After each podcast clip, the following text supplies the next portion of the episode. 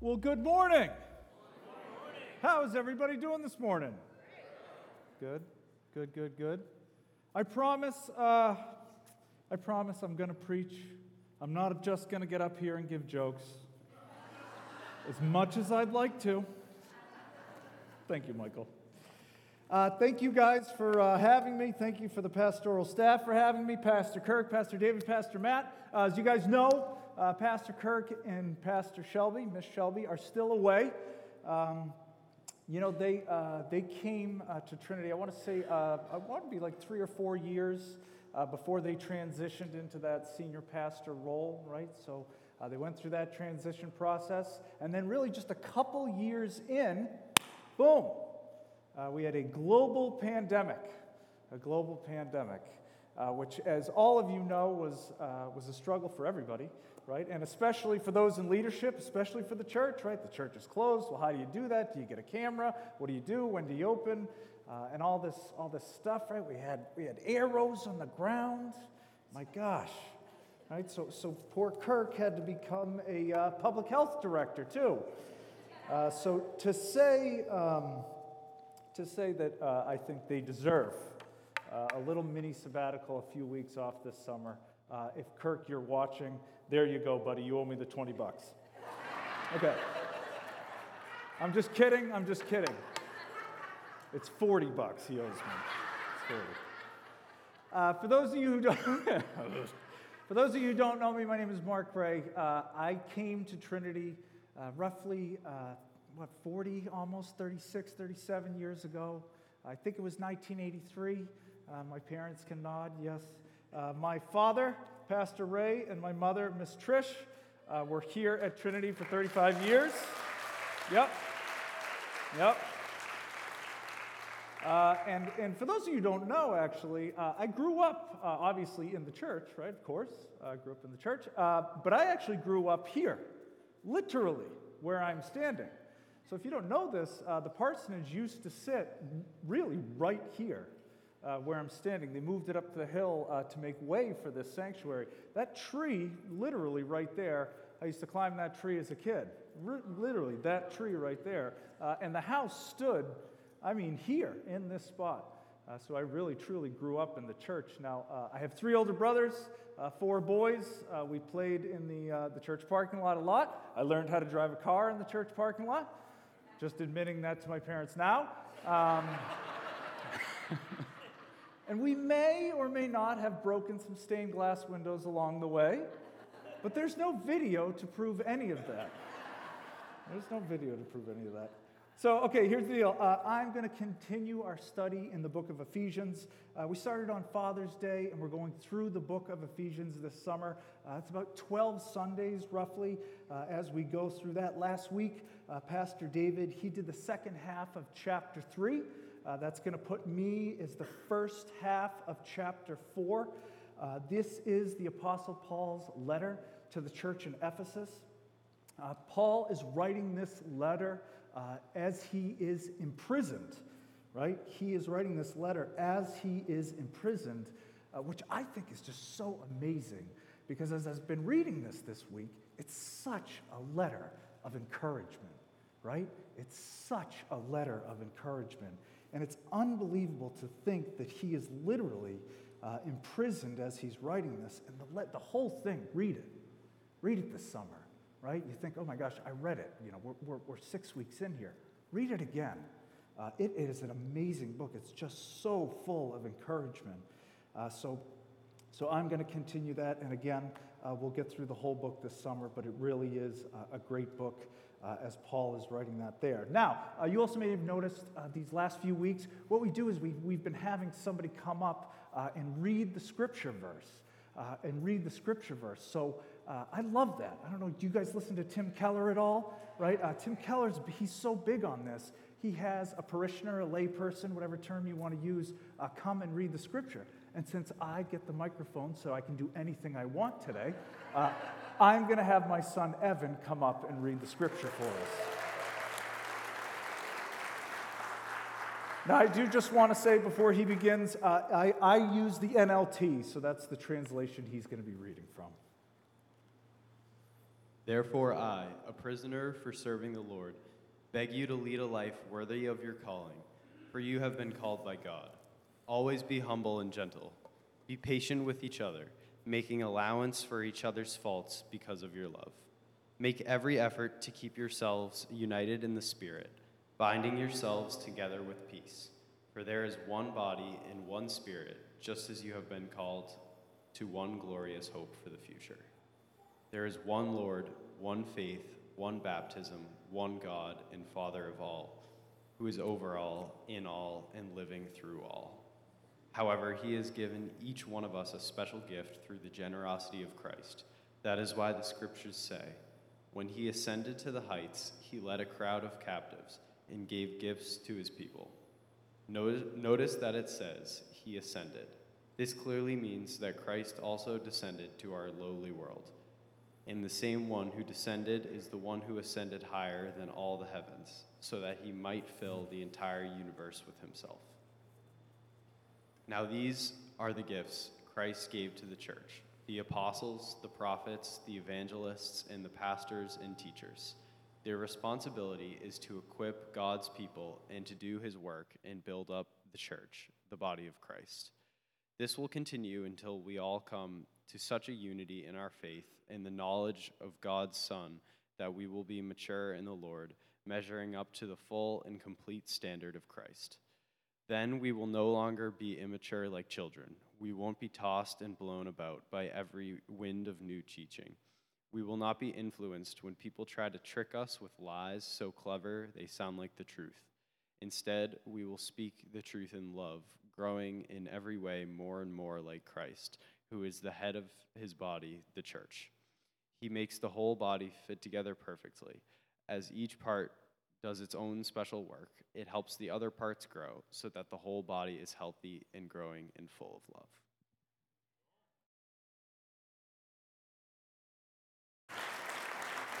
Yes. So, as I've spent time reading uh, this, this passage uh, in the book of Ephesians, right, as I, have tried to sort of go back, go forward, get, get the context, I think uh, as I read it, I really see three points, right? So, three points. One, we are a unified people in the church. We are a unified people. Two, we are a blessed people. And number three, we are a growing people. We are a unified people, a blessed people, and a growing people. Uh, those are the three things that sort of stick out to me as I read those uh, verses and that passage in Ephesians. Now, I will, I will say, um, I really feel like the biggest, uh, the biggest theme, the crux of it, is that unified people piece. That will be our first point. Uh, it's not the only point, but I feel like it is the crux of it. And then the blessed people and the growing people, I really feel like kind of feed up uh, into that point. So I just want to make that note. Uh, before I go forward into chapter 4, I'd actually like to start real fast to go backward uh, at the end of chapter 3 as a sort of setup, right? So uh, last week, Pastor David came uh, and shared with us uh, chapter 3, verses 14 through 21. Uh, and the language that Paul uses in these verses, I feel like is so inspiring, so life giving, so encouraging uh, honestly, I really didn't feel like I could start without going back uh, and, and kind of taking that in again. So, so here you go, right? I pray that from his glorious, unlimited resources, that he will empower you with inner strength through his Spirit. Then Christ will make his home in your hearts as you trust in him. Your roots will grow down into God's love and keep you strong. And may you have the power to understand, as all God's people should, how wide, how long, how high, and how deep His love is.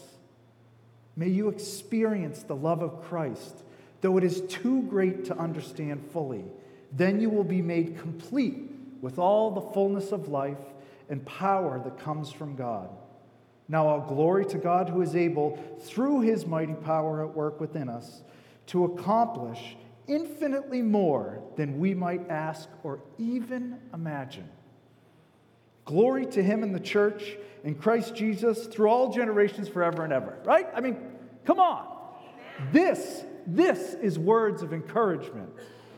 These verses literally say that from the creator of the universe's unlimited resources, he will empower you with inner strength so that you can experience the love of Christ, though it's too great. It's too great to even fully understand, right? Paul's telling us that we can be filled with the Spirit. Filled with the Spirit, right? He's saying we can walk in on sunshine. I'm walking on sunshine. Whoa. How's that, Dad? Is that it? Is that the, the Pastor Ray singing? I'm walking on sunshine. Right? The idea here, seriously, is to take that word, take that encouragement. I love how last week Pastor David talked about, um, you know, it's, it's like if God deposited $50 million into your bank account, right? Imagine if today, right, I pulled an Oprah, uh, everybody gets 50 million.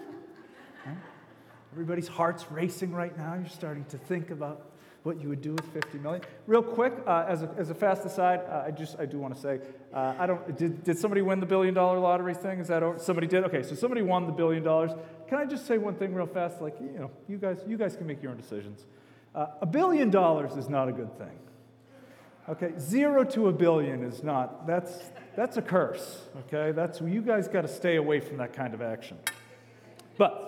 Um, that idea, sorry, that idea that David's uh, really kind of saying is what good would it do if you had that deposit, but then you didn't go and spend it? Right? And, and that's the idea here. I think that that idea that we would take that encouragement, that sunshine that we're walking on, uh, that really is of priceless value. $50 million, a billion dollars, it's all going to turn to dust in the end it's all going to be dust. It's all gone, right? That stuff is, is, is meaningless. I love uh, the, the Jewish brothers and sisters have a saying that a shroud has no pockets. I love that saying. A shroud has no pockets, right? But we have the life, the Spirit of Christ in us, right? And that is something that we can hold on to. So, chapter 3. Got it? We went just back. That's how chapter 3 ends. Be encouraged.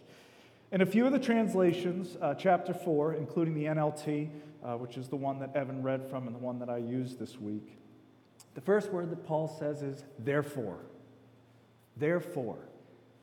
Therefore, since you have this great deposit, since you have this great encouragement, he calls us, his church, to be the body to be a unified people. Verses 1 through 6 call us to live a life worthy of the calling of a unified church, to take the sunshine and use it to build up his kingdom through one another, not to be hoarded, not to be clutched, right? With open hands and an open heart, we freely give. Verses 2 through 6, he says, Always be humble and gentle, be patient with each other making allowance for each other's faults because of your love. Make every effort to keep yourselves united in the Spirit, binding yourselves together with peace. For there is one body and one Spirit, just as you have been called to one glorious hope for the future. There is one Lord, one faith, one baptism, one God and Father of all, who is over all, in all, and living through all. This type of unity, this type of language, this idea is completely foreign to the world that we live in. For all intents and purposes, that level of unity and unification that can and should and does exist in the church is essentially an impossible idea to the world, truly. Uh, it's not how the world lives, and it's certainly It is certainly right now not how our society lives, right? And we as the church are called to be different. Very, very different, right? We're called to be one in Christ, unified through patience with each other, long suffering with one another, bound together with peace, not anger, not malice, not frustration, right? But peace. And we don't do that through just trying really hard. That's not the idea here. It's not about just try harder. Man, if I, if I really just tried to love David, I'd be able to love him, right? I love David. But that's not what, that's not what he's calling us to, right? He's calling us to admit our poverty of spirit and accept his Holy Spirit, right? That's how unification can come. Not through trying real, real hard. It's actually through admitting your poverty, right? Letting go and letting His Spirit come into our lives and change us from the inside out. Right? We start on the inside, we start here in our heart, and we let that change then move us forward to be unified with one another. That's where we got to start, right? That's where we have to start, just so you know. We got to get it right in here. This is family. Like I said, right? I grew up here, right? This is the house. This is the family. We are in the living room together. This is where it has to this has to begin. If we want to go out and be his hands and be his feet, right? We want to go out into the world and make that change. We have to do it uh, first. And when we are unified, we can go and love our neighbors as ourselves, right? The unified church is the hope of the world. That's the hope, folks. No man, no woman, no political party, no ideology is going to get us out of this mess.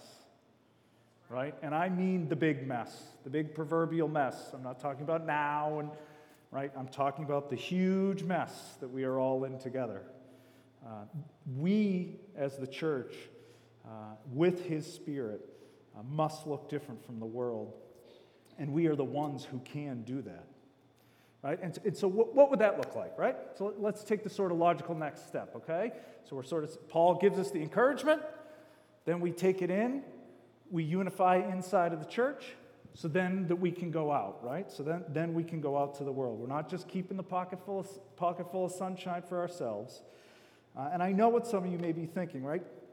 Well, the division in our culture, it, it, it's too great now, too much. Nobody's seen anything like this before. Surely the world's never been this angry or divided at one another. That's not true. That's not true.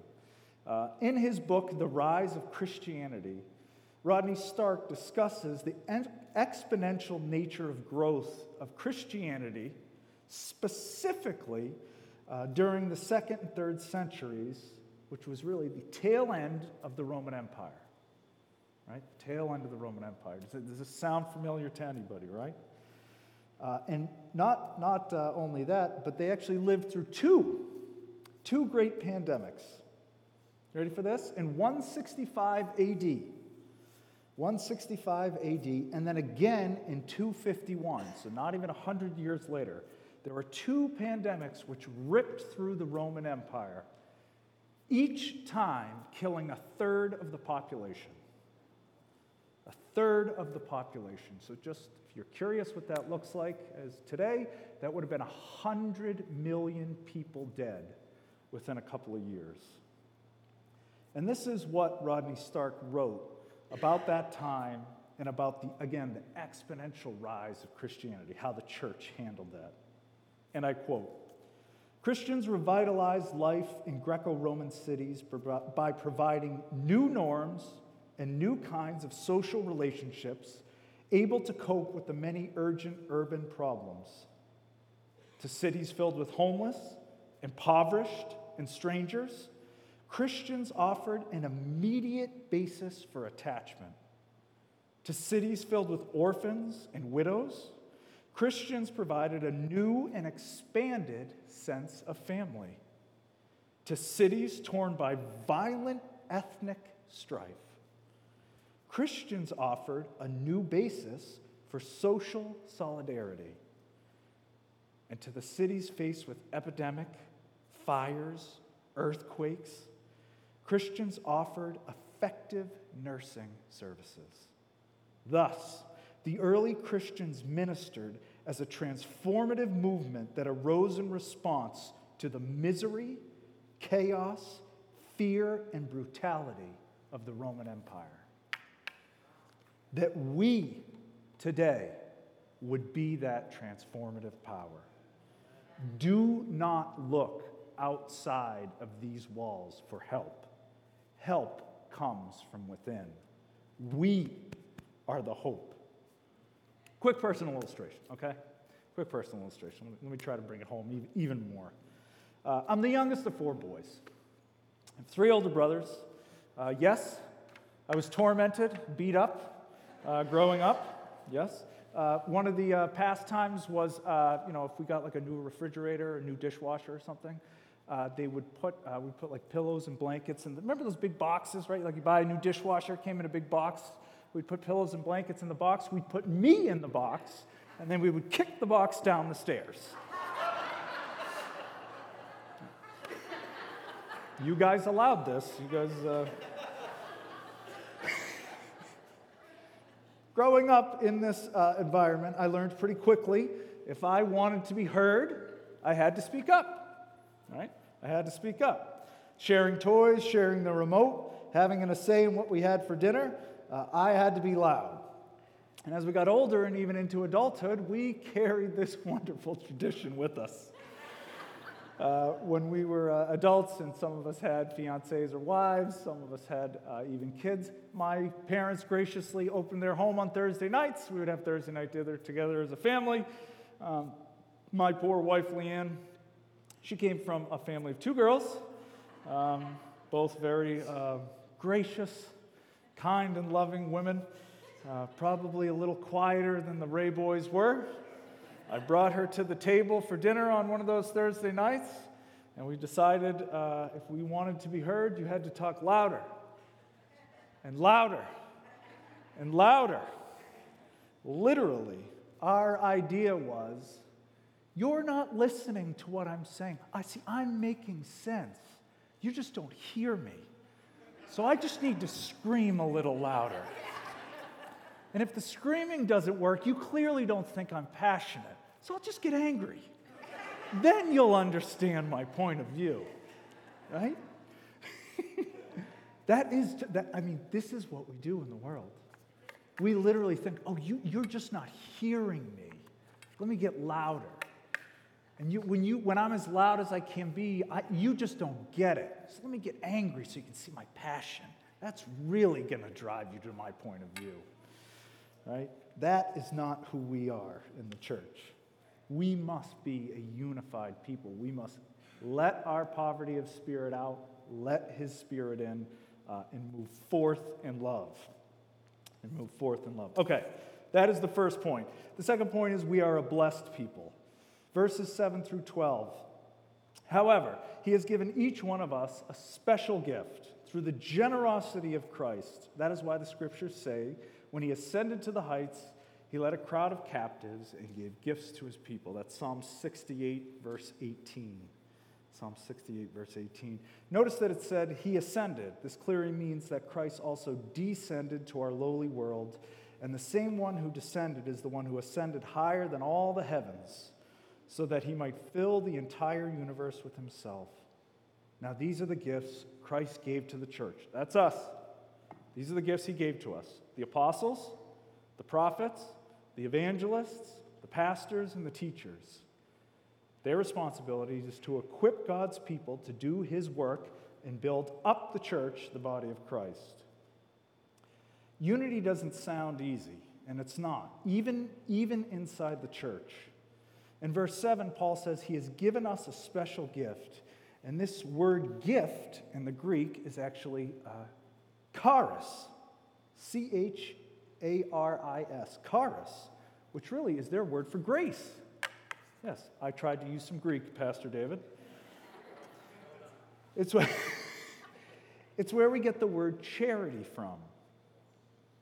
We are a blessed people who have been given the grace to build one another up in the church, that we may be prepared, strengthened, and empowered to serve the way Christ served. So God just doesn't say, be unified. He actually gives us the tools and the ability to do that. He gives us the charis, the grace to be unified. and, and I, I, I, when I was reading this, I really thought, um, and I guess when you have a special verse in the Bible, you have a special spot in the Bible that you sort of keep coming back to, it's amazing how many different ways you can see it manifest or used in your life, right? If you have a, a special psalm that you love, or you have a special verse that you love, it's unbelievable how many sort of angles you can come at it from. And so for me, when I read that and I thought of that idea about that gift and that grace, I thought about um, Philippians 2 5 through 8. And th- these verses in my life have been so transformative, I gotta say. It says, You must have the same attitude that Christ Jesus had. Though he was God, he did not think of equality with God as something to cling to. He didn't think of equality of God with God as something to cling to. Instead, he gave up his divine privileges. He took the humble position of a slave and was born as a human being. When he appeared in human form, he humbled himself in obedience to God and died a criminal's death on the cross. Talk about grace. Talk about somebody who was able to take themselves out and allow themselves to be used like that. We are a blessed people. We have been given gifts. We don't take them and keep them for ourselves. In verses 11 and 12, Paul talks about how Christ gives the church the apostles, the prophets, the evangelists, the pastors, the teachers, these men and women who build up the church, who equip us, the body, to do his work. He doesn't just give each one of us a special gifts, he actually gives us leaders to help us utilize our special gifts, right? Teresa Larkin is a prayer warrior, right? She can lead and, and, and show us how to be a better prayer warrior, right? That's her gift. She's using it to lead us, right? Leanne is unbelievable with kids. She's the Pied Piper of children. I don't know how she does it. If someone can herd cats, Leanne can. Right? She uses those gifts and gives them. Mike and Rita, with their fellowship, right? With their hospitality. All the people in here have a gift. Every single one of us has something to offer that no one else has that level of ability. Everybody in here is Michael Jordan. Everyone in here is Tiger Woods. Everyone in here is Tom Brady. And instead of hitting a stupid golf ball or shooting a stupid basketball, you have that level of talent that none of us have because you are made unique, and we need your gift if we're going to do this. Right?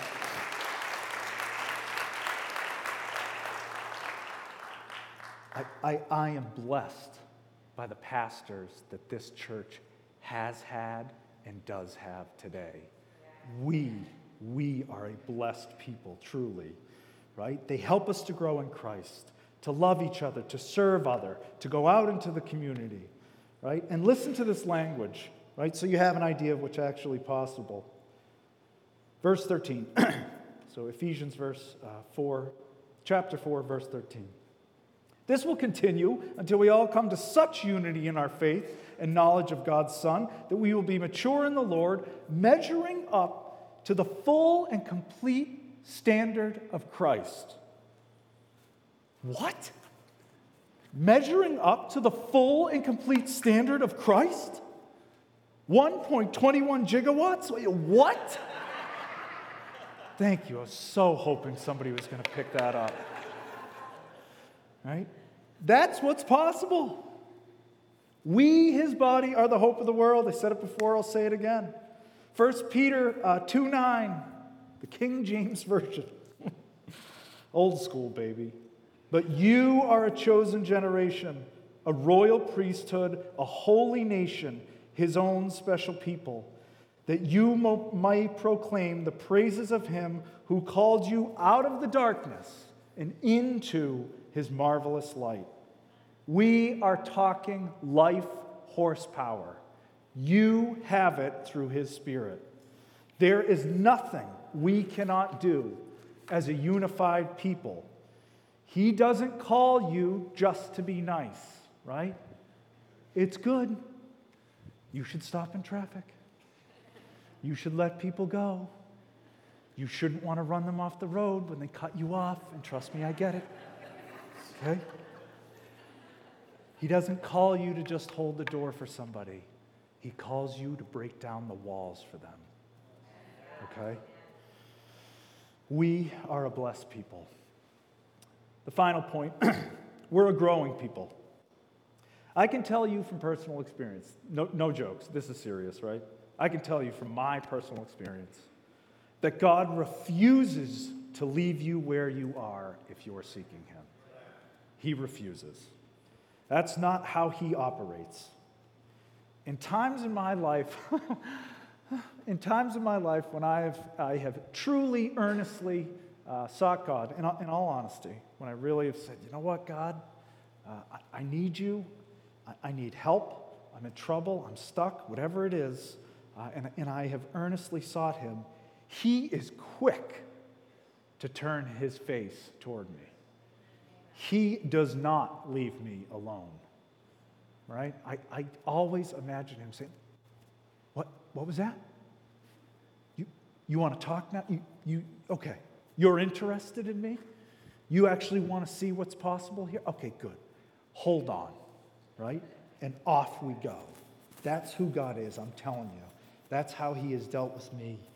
Um, he's listening, always. He's waiting for us to turn to Him. I feel like when I have looked to Him for guidance and growth, He has always been so quick to act, right?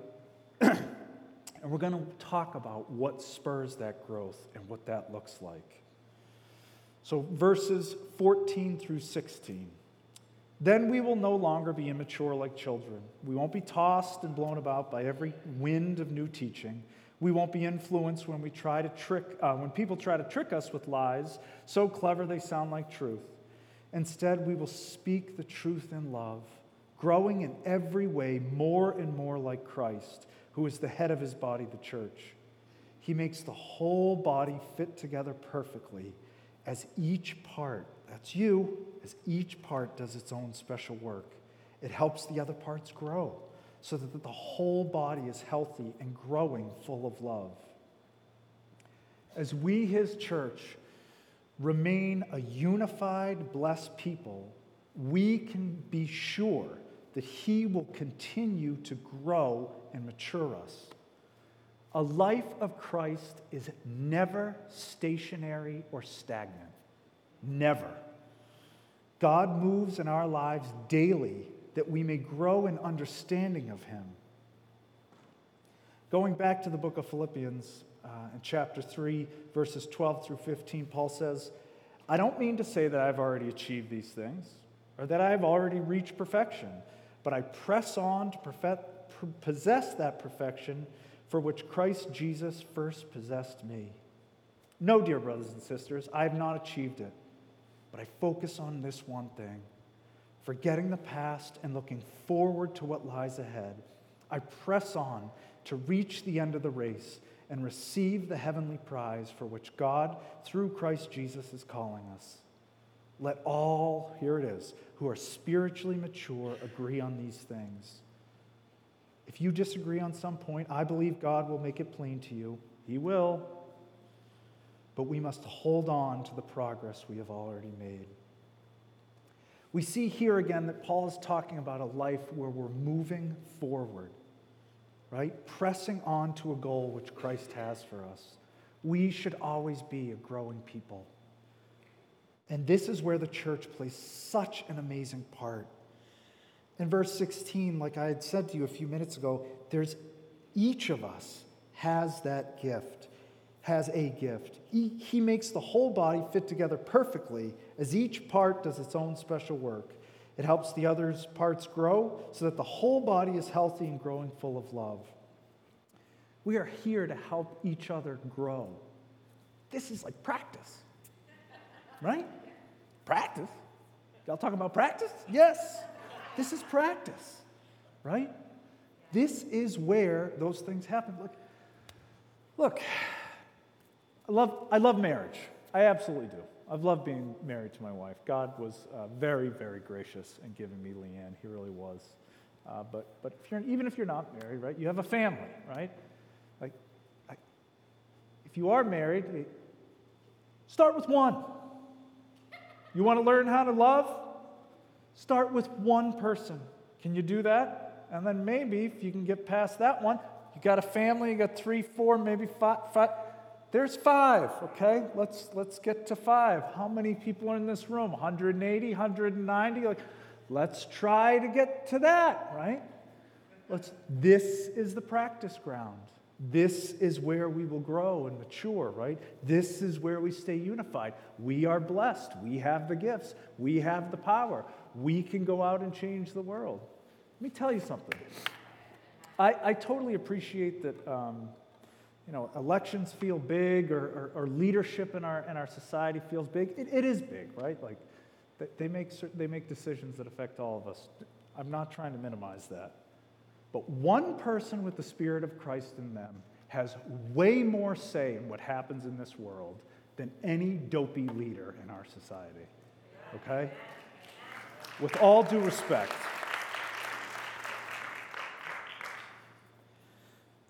We are blessed, right? We really are. And, and, and we have nothing to fear. We can help each other, help one another grow, and go out. A couple of things uh, that really stick out to me here uh, as I finish. Um, I know everyone loves verse 15, they really do. We speak the truth in love, right? I just want to make a quick point about this. Uh, this portion of verse 15 is not a permission slip to point out other people's faults without consequence. I have to tell you, Jack, Jesus loves you and I love you. Mm-hmm. I do. But you're a terrible parent and I can't stand your kids. that is not the idea here, folks. No. We will speak the truth. Don't we love to speak the truth about other people? In love. I love you so much. Man, I can't stand you. No, this is not the idea. In these verses, Paul is talking about the protection of truth and that we, his church, make sure we are speaking the truth to one another in love so that we can all grow together, right? So that we can all grow together. Jack, your kids are such an amazing gift from God, and I know He gave them to you for a special purpose. And I just pray that they would come to know Him through your great example. Okay? That's, I think, the idea of speaking truth and love. One other point uh, about growth. Uh, gosh, don't we love to tell people what to do? Um, as I'm up here preaching, right? Yeah, yep, I get it. Um, don't expect it to be easy. Don't expect growth to be easy. One of my favorite books uh, is The Great Divorce by C.S. Lewis. Uh, it's a short novel, it really is about a man who takes a bus ride to heaven and encounters both inhabitants and visitors there. I, that's not a great synopsis, but um, it's really an allegory, uh, and, and, it's a great book. I, I, really I can't recommend it enough. Um, I, have probably read it no less than 10 times. It, it has made a huge difference in my life.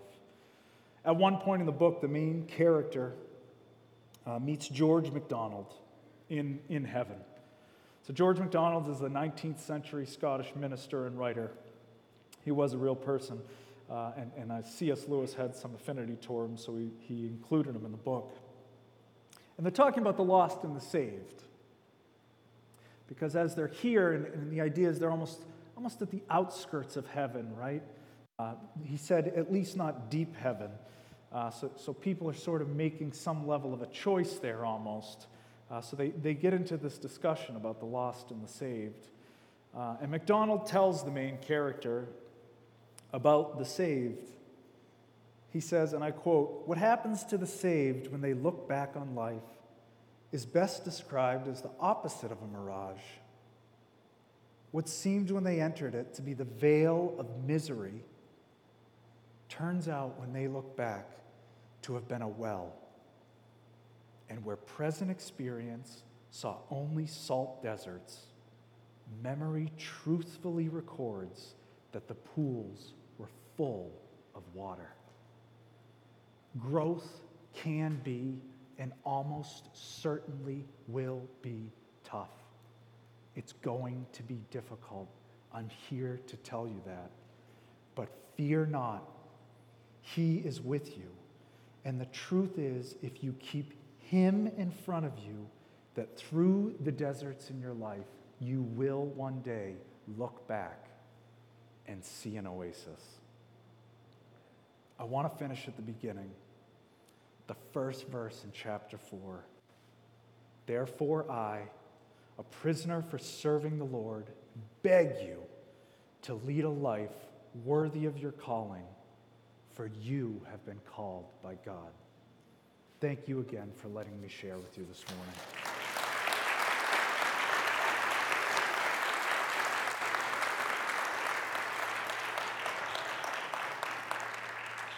Heavenly Father, uh, we just, we give you our lives, Lord. We give you our days. We give you our years, Lord Jesus. Uh, and we just pray, God, that you would take them and use them.